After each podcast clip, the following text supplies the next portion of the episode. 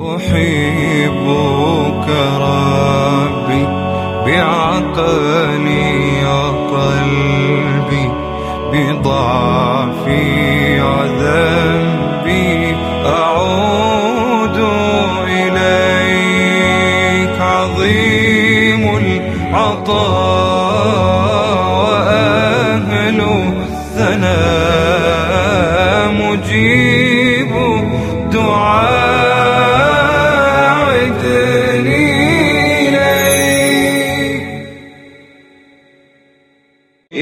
وقعت الواقعة. قال رسول الله صلى الله عليه وسلم شيبتني هود والواقعة والمرسلات عما يتساءلون وإذا الشمس كورت. قال جابر بن عبد الله كان رسول الله صلى الله عليه وسلم يصلي الصلوات كنحو من صلاتكم التي تصلون اليوم ولكنه كان يخفف كانت صلاته أخف من صلاتكم وكان يقرأ في الفجر الواقعة ونحوها من السور. قال مسروق من أراد أن يعلم نبأ الأولين والآخرين ونبأ أهل الجنة ونبأ أهل النار ونبأ أهل الدنيا ونبأ أهل الآخرة فليقرأ سورة الواقعة. ليس لوقعتها كاذبة. لا بد أن تكون والإيمان بها أحد أركان الإيمان ويوم القيامة لا تكذبها نفس ممن كانت تجحدها في الدنيا بل كل نفس حينئذ تكون مصدقة لها. من أخبر عن القيامة كان قوله أصدق الأنباء على الإطلاق. خافضة رافعة.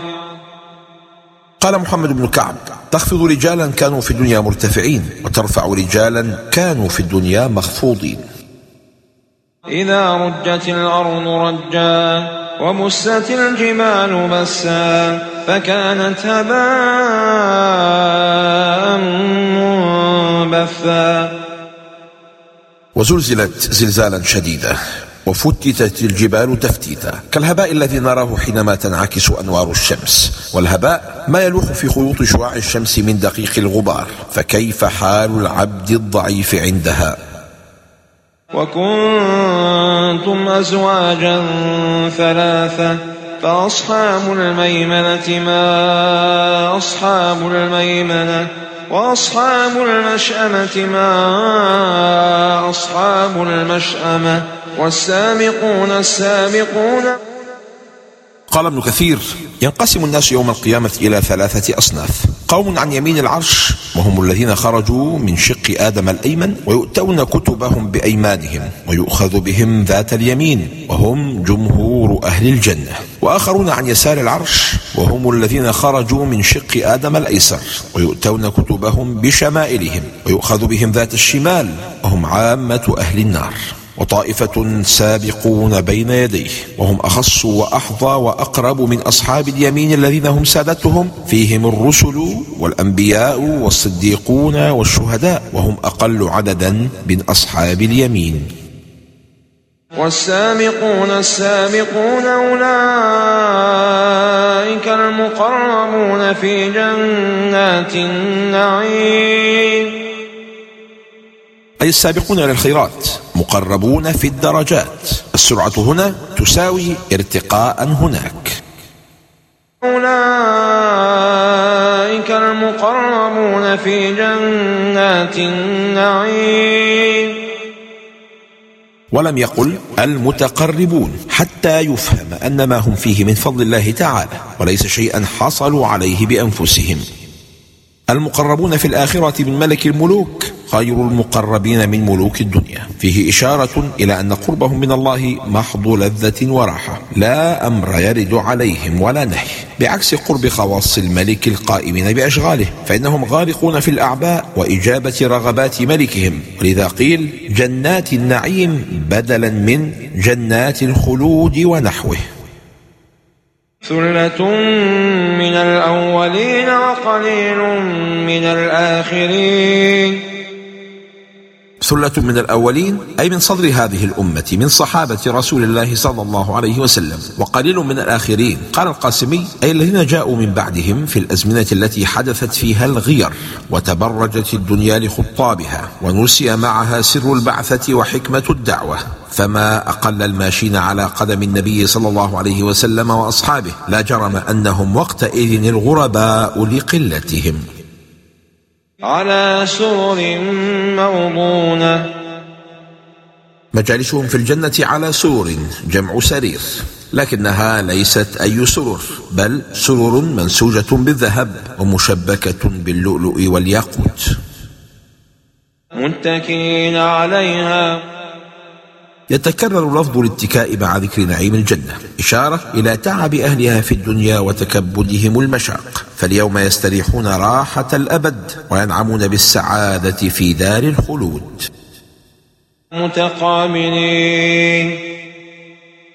من ألوان النعيم لقاء المحبين وتبادل الحديث مع الأصحاب والنظر في وجوه الفائزين المسرورين وهذا من متع الجنة البصرية. يطوف عليهم ولدان مخلدون. قال القرطبي مخلدون أي باقون على ما هم فيه من الشباب والغضاضة والحسن لا يهرمون ولا يتغيرون ويكونون على سن واحدة على مر الأزمنة. أليس كل من في الجنة موصوفا بالخلد؟ فما الجديد في وصف الولدان بالخلود؟ قال أبو حيان وصفوا بالخلد وإن كان كل من في الجنة مخلدا يدل على أنهم يبقون دائما في سن الولدان لا يكبرون ولا يتحولون عن شكل الوصافة. بأكواب واباريق وكأس من معين. وكأس من معين هي من خمر جارية فكيف تجري الخمر في الكأس؟ هذا ما لا يعلمه إلا من شاهده ولن نشاهده إلا في الجنة. لا يصدعون عنها ولا ينزفون. قال ابن عباس في الخمر أربع خصال السكر والصداع والقيء والبول فذكر الله خمر الجنة ونزهها عن هذه الخصال. وفاكهة مما يتخيرون. ولحم طير مما يشتهون. لا يأكل أهل الجنة عن جوع ولا عن حاجة بل للتلذذ والمتعة فحسب. وحور عين. قال مجاهد في معنى الحور يحار فيها الطرف. كأمثال اللؤلؤ المكنون. شكل الحور غير معلوم لكنها أقرب ما تكون شبها باللؤلؤ المكنون. الحور العين للرجال في الجنة فماذا للنساء؟ الاستثارة البصرية عند الرجال هي أعلى ما يكون. بخلاف المرأة التي لا تثيرها الأشكال بقدر ما تؤثر فيها الكلمات والمعاملات والسلوكيات. ولذا ذكر الله من نعيم الجنة ما هو أعظم تأثيرا في النفوس بموجب الفطرة.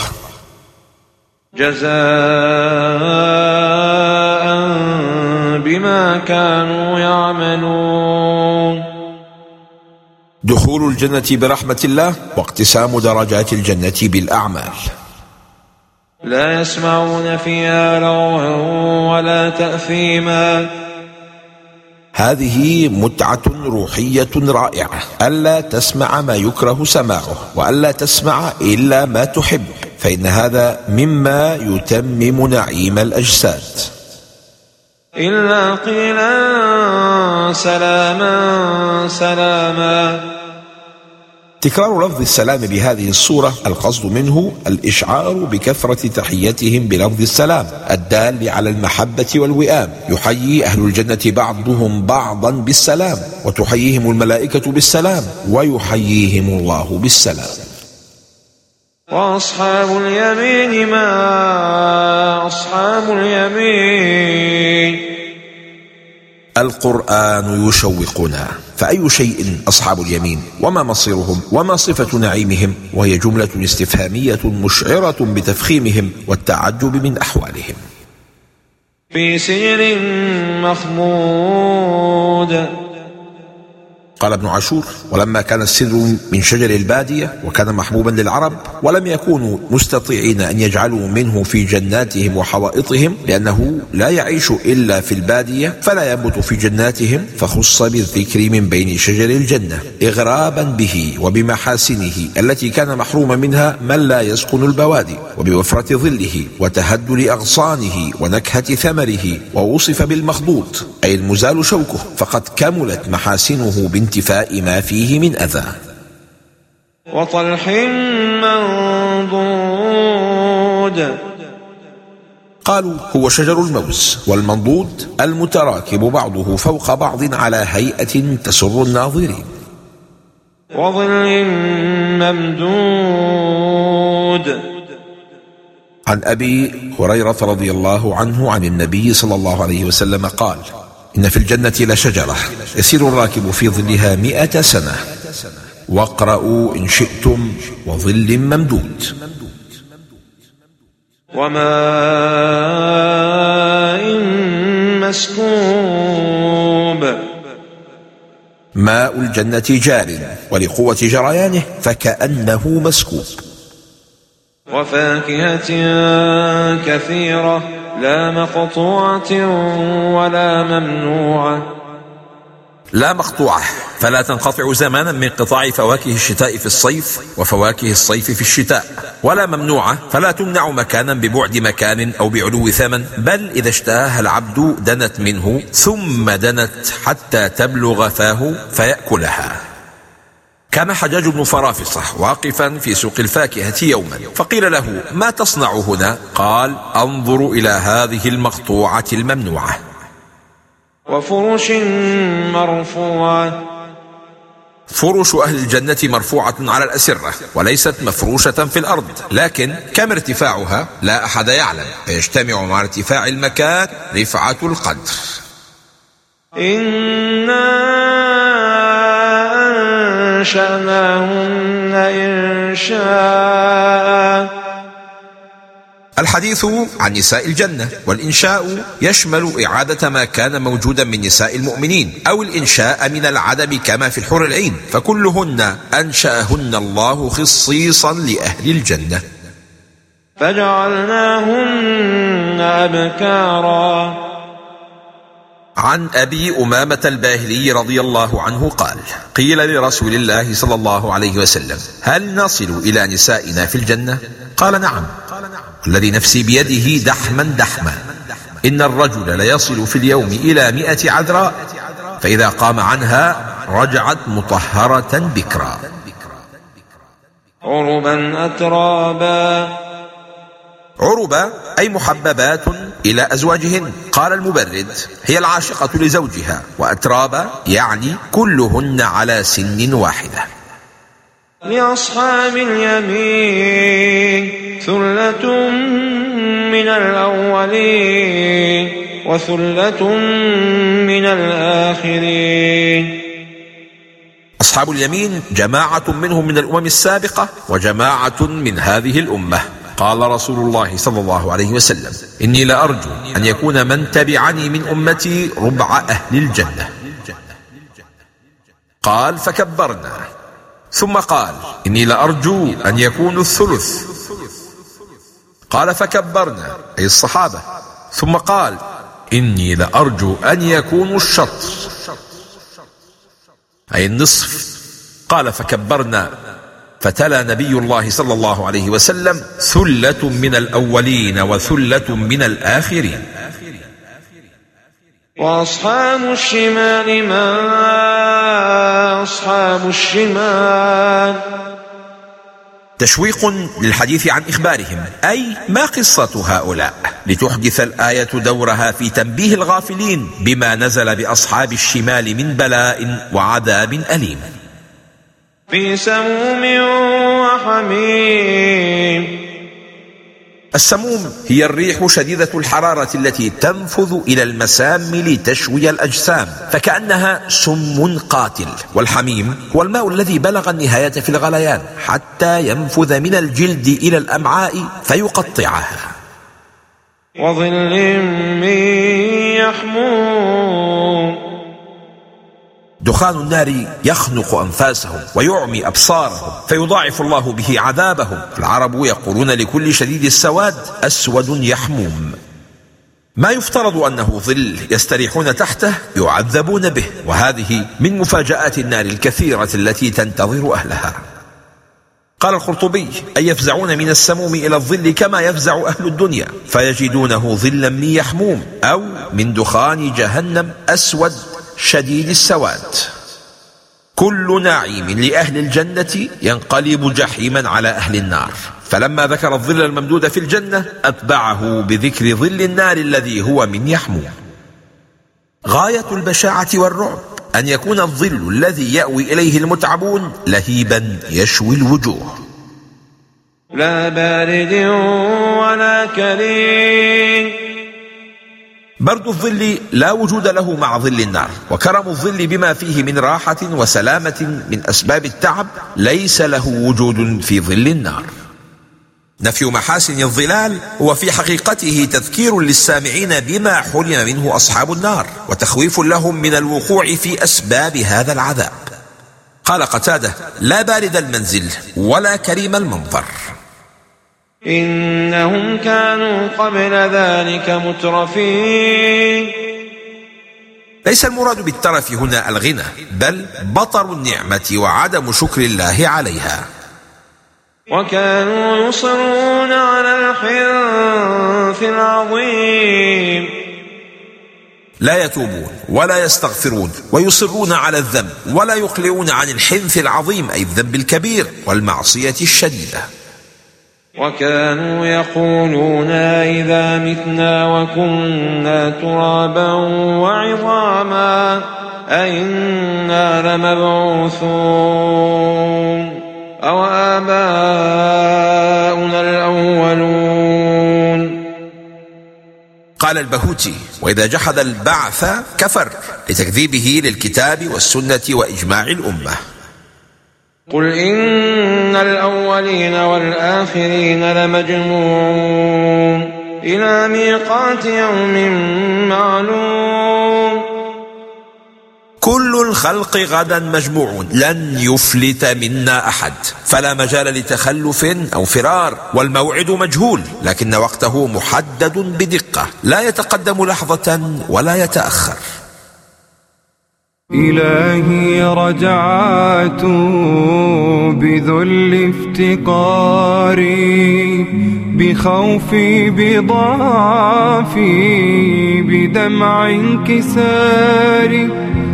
رجعت أبوء إليك بسري. وأنت العليم بكل السرار. أحث خطايا فرارا وخوفا ومنك ولكن إليك فراري. ثم إنكم أيها الضالون.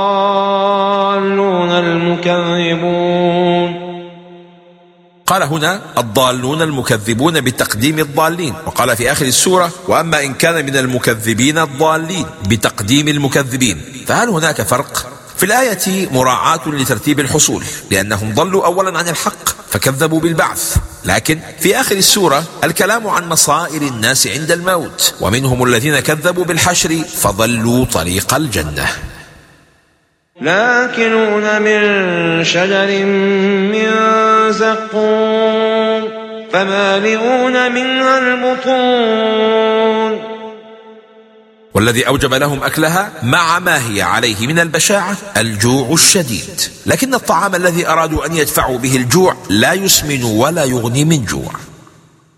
فشاربون عليه من الحميم. فشاربون شرب الهيم.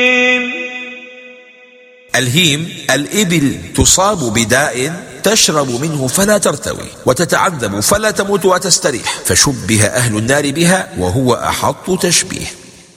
قال خالد بن معدان كان يكره أن يشرب شرب الهيم عبة واحدة من غير أن يتنفس ثلاثا. هذا نزلهم يوم الدين. أي رزقهم الذي أعد لهم كالنزل الذي يعد للأضياف إكراما لهم وهو غاية التهكم بهم. نحن خلقناكم فلولا تصدقون. قال صاحب الظلال دور البشر في أمر هذا الخلق لا يزيد على أن يودع الرجل ما يمني رحم المرأة. ثم ينقطع عمله وعملها وتأخذ يد القدرة في العمل وحدها في هذا الماء المهين. يحضهم الله على التصديق بكل وجه. نحن خلقناكم فلولا تصدقون بالإعادة وتقرون بها كما أقررتم من نشأة الأولى وهي خلقكم. إشارة إلى قوله تعالى ولئن سألتهم من خلقهم ليقولن الله. أفرأيتم ما تمنون أأنتم تخلقونه أم نحن الخالقون هل تعلم أن الحد الأدنى المطلوب من الحيوانات المنوية لحدوث الحمل يقدر بنحو 15 مليون حيوان منوي في السنتيمتر المكعب الواحد؟ وفيما يتعلق بحجم السائل المنوي فيجب أن يكون على الأقل ما بين اثنان إلى ستة سنتيمتر مكعب. أإله مع الله. نحن قدرنا بينكم الموت وما نحن بمسبوقين. على أن نبدل أمثالكم وننشئكم فيما لا تعلمون. نحن لسنا بعاجزين ولا بمغلوبين على إهلاككم وإبدالكم بأمثالكم ولسنا أيضا بعاجزين على تبديل صوركم إن أردنا مسخكم. فقد مسخ الله أقواما قردة وخنازير عقوبة لهم على عدوانهم. ولقد علمتم النشأة الأولى فلولا تذكرون. يا من تستبعدون البعث بعد الموت ألا ترون الحياة تدب حولكم بالمطر في البذرة اليابسة والأرض الميتة؟ أفرأيتم ما تحرثون أأنتم تزرعونه أم نحن الزارعون؟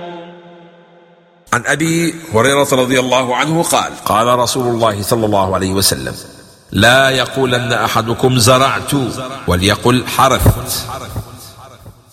قال أبو هريرة ألم تسمع إلى قوله أفرأيتم ما تحرثون؟ اانتم تزرعونه أم نحن الزارعون؟ وقال القرطبي عن ذلك نهي إرشاد وأدب لا نهي حظر وإيجاب. لو نشاء لجعلناه حطاما فظلتم تفكهون. تتعجبون من إهلاك الله لزرعكم وهذا التعجب منكم يستحق كل تعجب. فماذا تنتظرون جزاء كفركم إلا هذا؟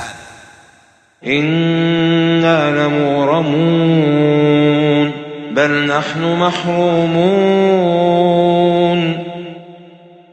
كم غرمنا وأصابتنا المصائب من جراء معصيتنا وكم حرمنا بسبب ذنوبنا. لكن قليلين من ينتبهون إلى أن الله يأخذ بالذنب ويعاقب به. إن الله تعالى يقول أذنب عبدي ذنبا. فعلم أن له ربا يغفر الذنب ويأخذ بالذنب.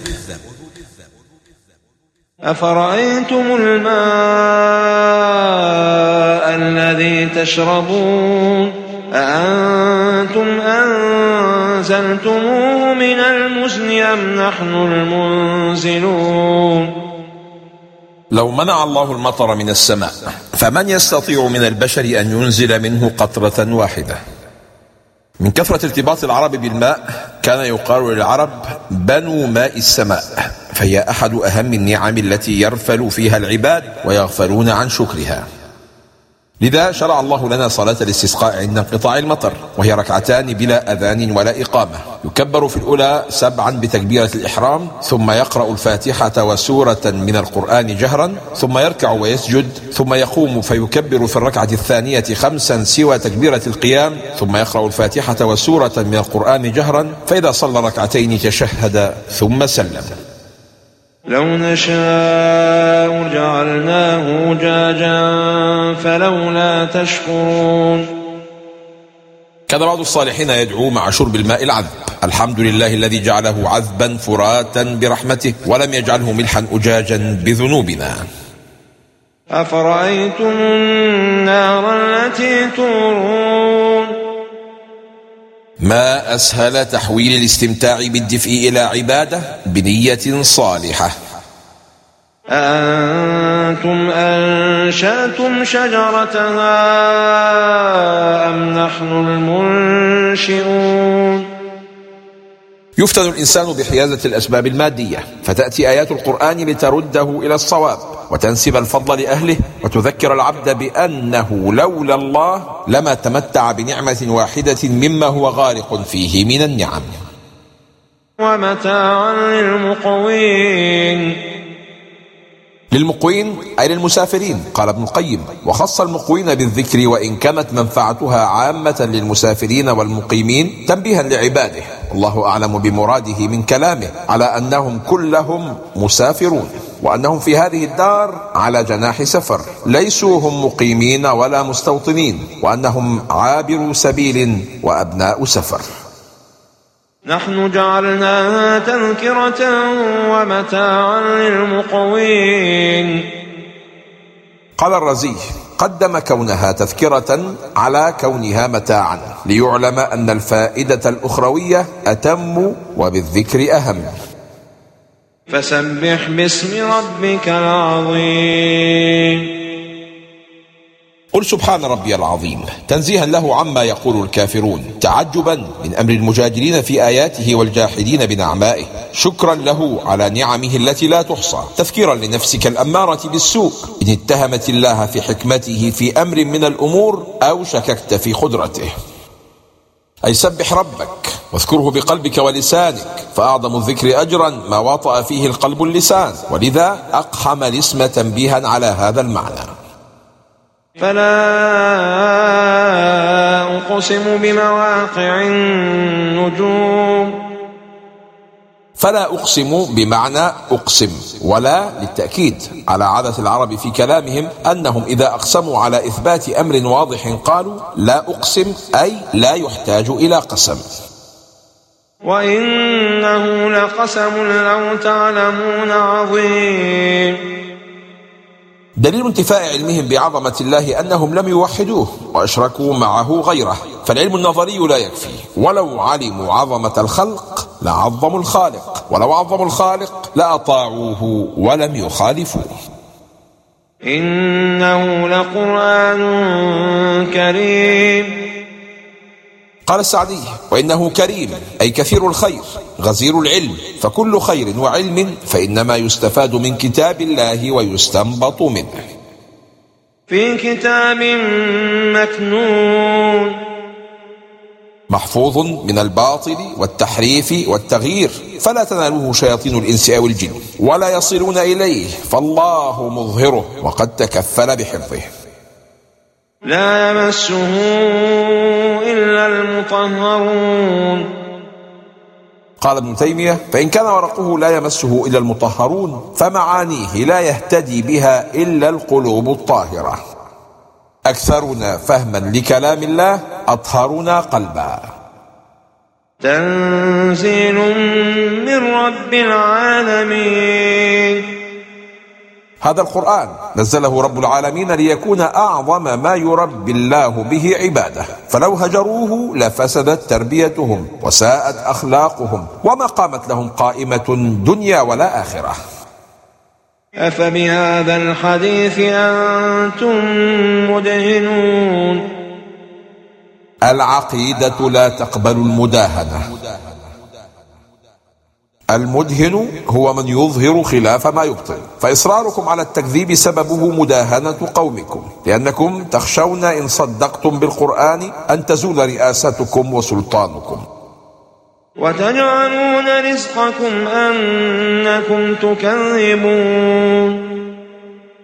تجعلون شكر النعمة التكذيب. وتنسبون الرزق لغير الله. وما من رازق إلا الله رب العالمين. أخرج مسلم في صحيحه عن ابن عباس قال أصبح من الناس شاكر ومنهم كافر. قالوا هذه رحمة الله. وقال بعضهم لقد صدق نوء كذا وكذا.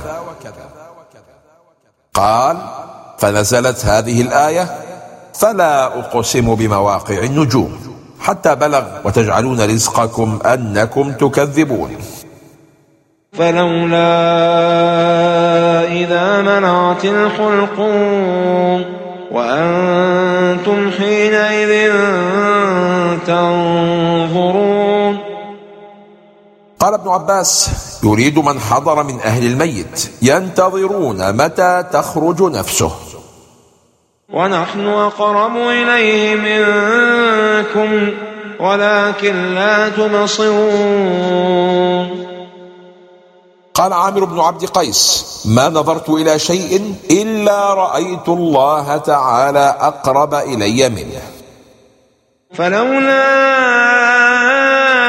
إن كنتم غير مدينين ترجعونها إن كنتم صادقين. تحد إلهي. إن كنتم غير مملوكين لله ولا مقهورين له فلما لا ترجعون أنفسكم إلى الدنيا كما تشتهون؟ ولما لا تردون الأرواح إلى الأبدان بعد أن بلغت الحلقوم؟ سبحان من قهر بالموت أعتى الجبابرة. إذا بلغت روح أحدكم الحلقوم وأنتم حضور فهل يستطيع أمهر الأطباء وأعظم العظماء إمساك الروح حتى لا تخرج من الجسد؟ كان أبو العتاهية عند الرشيد فقال له الرشيد عظني. قال أخافك. قال أنت آمن. فأنشده لا تأمن الموت في طرف ولا نفس إذا تسترت بالحجاب والحرس واعلم بأن سهام الموت قاصدة لكل مدرع منها ومترس ترجو النجاة ولم تسلك مسالكها. إن السفينة لا تجري على اليبس. فبكى الرشيد رضوان الله عليه حتى بل أكمامه. فأما إن كان من المقربين فروح وريحان وجنة نعيم قال أبو العالية لم يكن أحد من المقربين يفارق الدنيا حتى يؤتى بغصن من ريحان الجنة فيشمه ثم يقبض. وأما إن كان من أصحاب اليمين فسلام لك من أصحاب اليمين. أول بشريات المؤمن في الآخرة تكون عند الاحتضار. سلام لك أيها الراحل عن الدنيا إن كنت من أصحاب اليمين. ستسلم من الدنيا وأكدارها ومنغصات نعيمها ومن النار وعذابها وتبشرك الملائكة بالسلامة عند قبض روحك كما يبشر الملك روحك عند قبضها. أبشري بروح وريحان ورب غير غضبان. أدى هذا السلام وما أحبه فالهول أعظم ما يكون إذا بلغت الروح الحلقوم. لذا يطمئن السلام العبد المؤمن إلى ما ينتظره في الآخرة ويشعره بالطمأنينة والأمان مهما كان بين يديه من أهوال. وأما إن كان من المكذبين الضالين قال ابن عاشور وقدم هنا وصف التكذيب على وصف الضلال عكس ما تقدم في قوله ثم إنكم أيها الضالون المكذبون لمراعاة سبب ما نالهم من العذاب وهو التكذيب لأن الكلام هنا على عذاب قد حان حينه وفات وقت الحذر منه فبين سبب عذابهم وذكروا بالذي أوقعهم في سببه ليحصل لهم ألم التندم. فنزل من حميم وتصلية جحيم.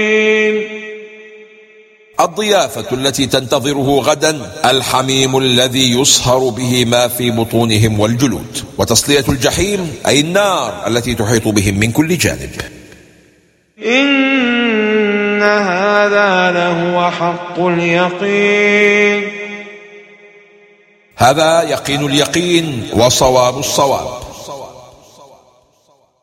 قال قتادة في هذه الآية إن الله ليس بتارك أحدا من الناس حتى يقفه على اليقين من هذا القرآن. فأما المؤمن فأيقن في الدنيا فنفعه ذلك يوم القيامة وأما الكافر فأيقن يوم القيامة حين لا ينفعه اليقين. فسبح باسم ربك العظيم. عن عقبة بن عامر قال لما نزلت فسبح باسم ربك العظيم قال النبي صلى الله عليه وسلم. اجعلوها في ركوعكم. ولما نزلت سبح اسم ربك الأعلى قال النبي صلى الله عليه وسلم. اجعلوها في سجودكم.